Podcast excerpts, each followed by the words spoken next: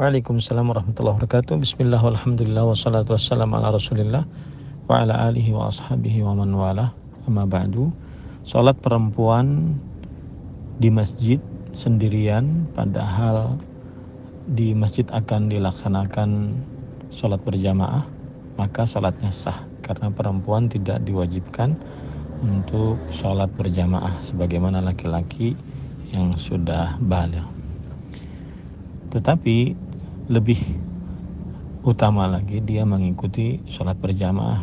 Terutama tadi di dalam pertanyaan disebutkan setelah sholat sendirian dia main HP ngobrol-ngobrol dan tidak ikut sholat berjamaah.